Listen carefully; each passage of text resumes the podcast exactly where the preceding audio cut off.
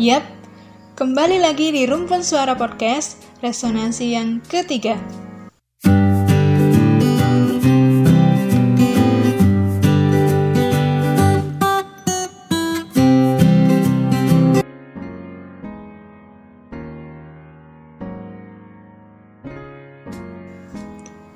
Oke, bismillahirrahmanirrahim. Assalamualaikum warahmatullahi wabarakatuh, teman-teman. Semoga sehat selalu ya. Semoga kita selalu dalam lindungan Allah Subhanahu wa taala. Amin. Apa kabar nih? Gak kerasa ya? Udah H plus 8 lebaran. Masya Allah. Oh iya, aku juga mau ngucapin deh. Taqabbalallahu minna wa minkum, siyamana wa siyamakum, taqabbal ya karim. Semoga amal ibadah dan puasa kita diterima Allah. Amin. Mohon maaf lahir dan batin semuanya.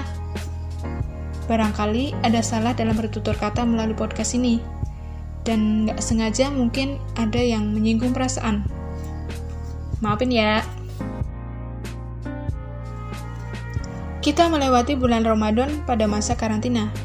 Bahkan, lebaran pun kita diharuskan untuk di rumah aja. Hmm, berarti kalau dihitung-hitung, kita udah melakukan karantina selama dua bulan lebih.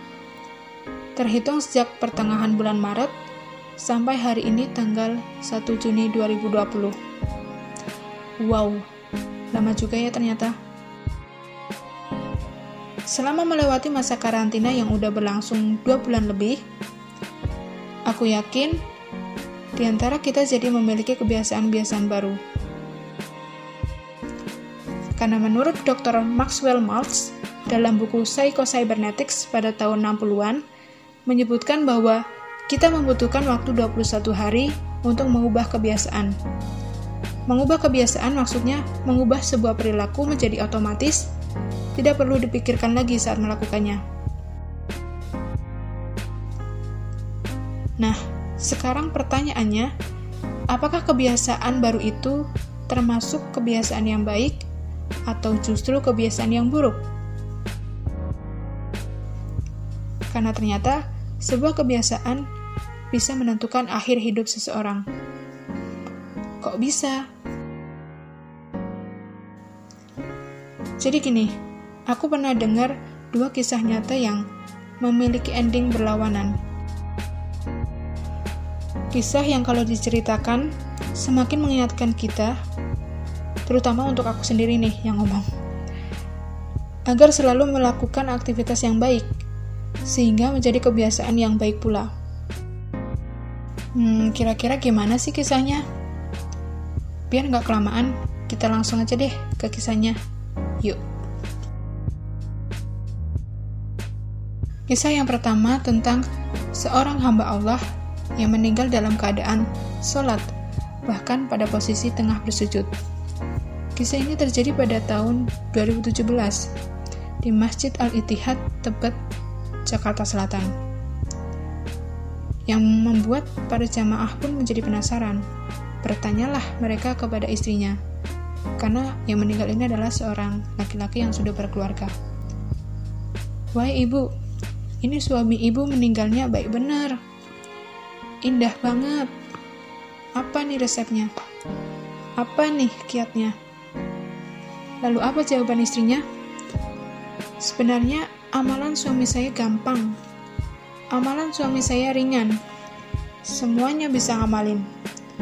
Tapi dia istiqomah. Dia nggak sekedar hijrah, cuma menampilkan di hadapan manusia. Justru dia menjaga komitmen hijrahnya sampai meninggal.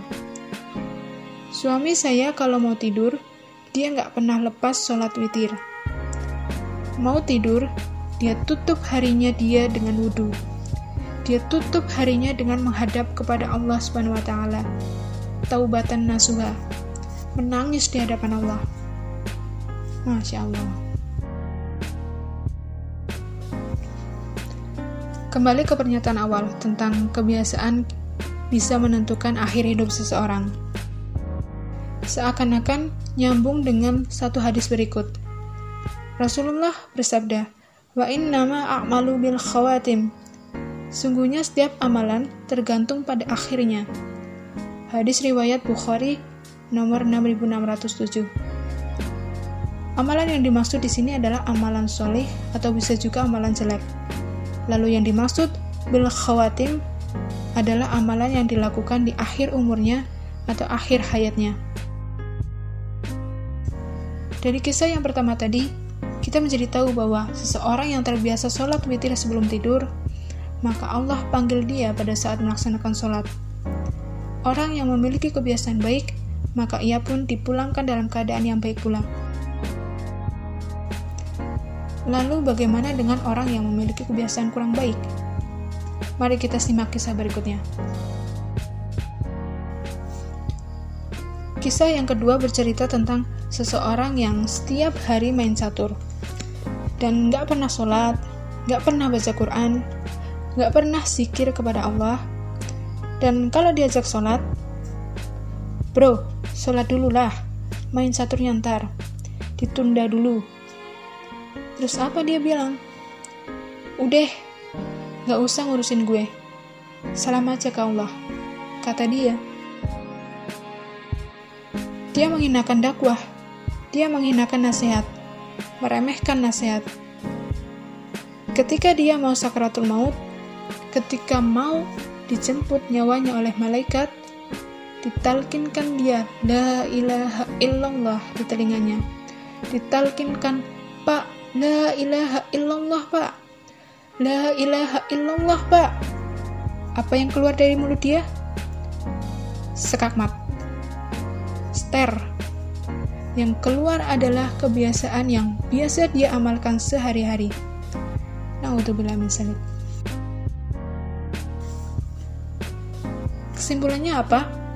Dari dua kisah yang udah diceritakan tadi, Yuk bareng-bareng kita latihan untuk garis finish yang baik, untuk akhir hidup yang baik. Andai kata masih melakukan aktivitas yang buruk, semoga kita senantiasa diperingatkan oleh Allah sehingga bisa menghentikan aktivitas buruk itu agar tidak menjadi kebiasaan. Oke teman-teman, untuk resonansi yang ketiga, aku cukupkan sampai sini. Semoga setelah kalian mendengarkan podcast ini, ada kebaikan yang bisa diambil. Dan apabila ada kesalahan atau kekeliruan yang aku ucapkan, aku mohon maaf. Terima kasih sudah mendengarkan.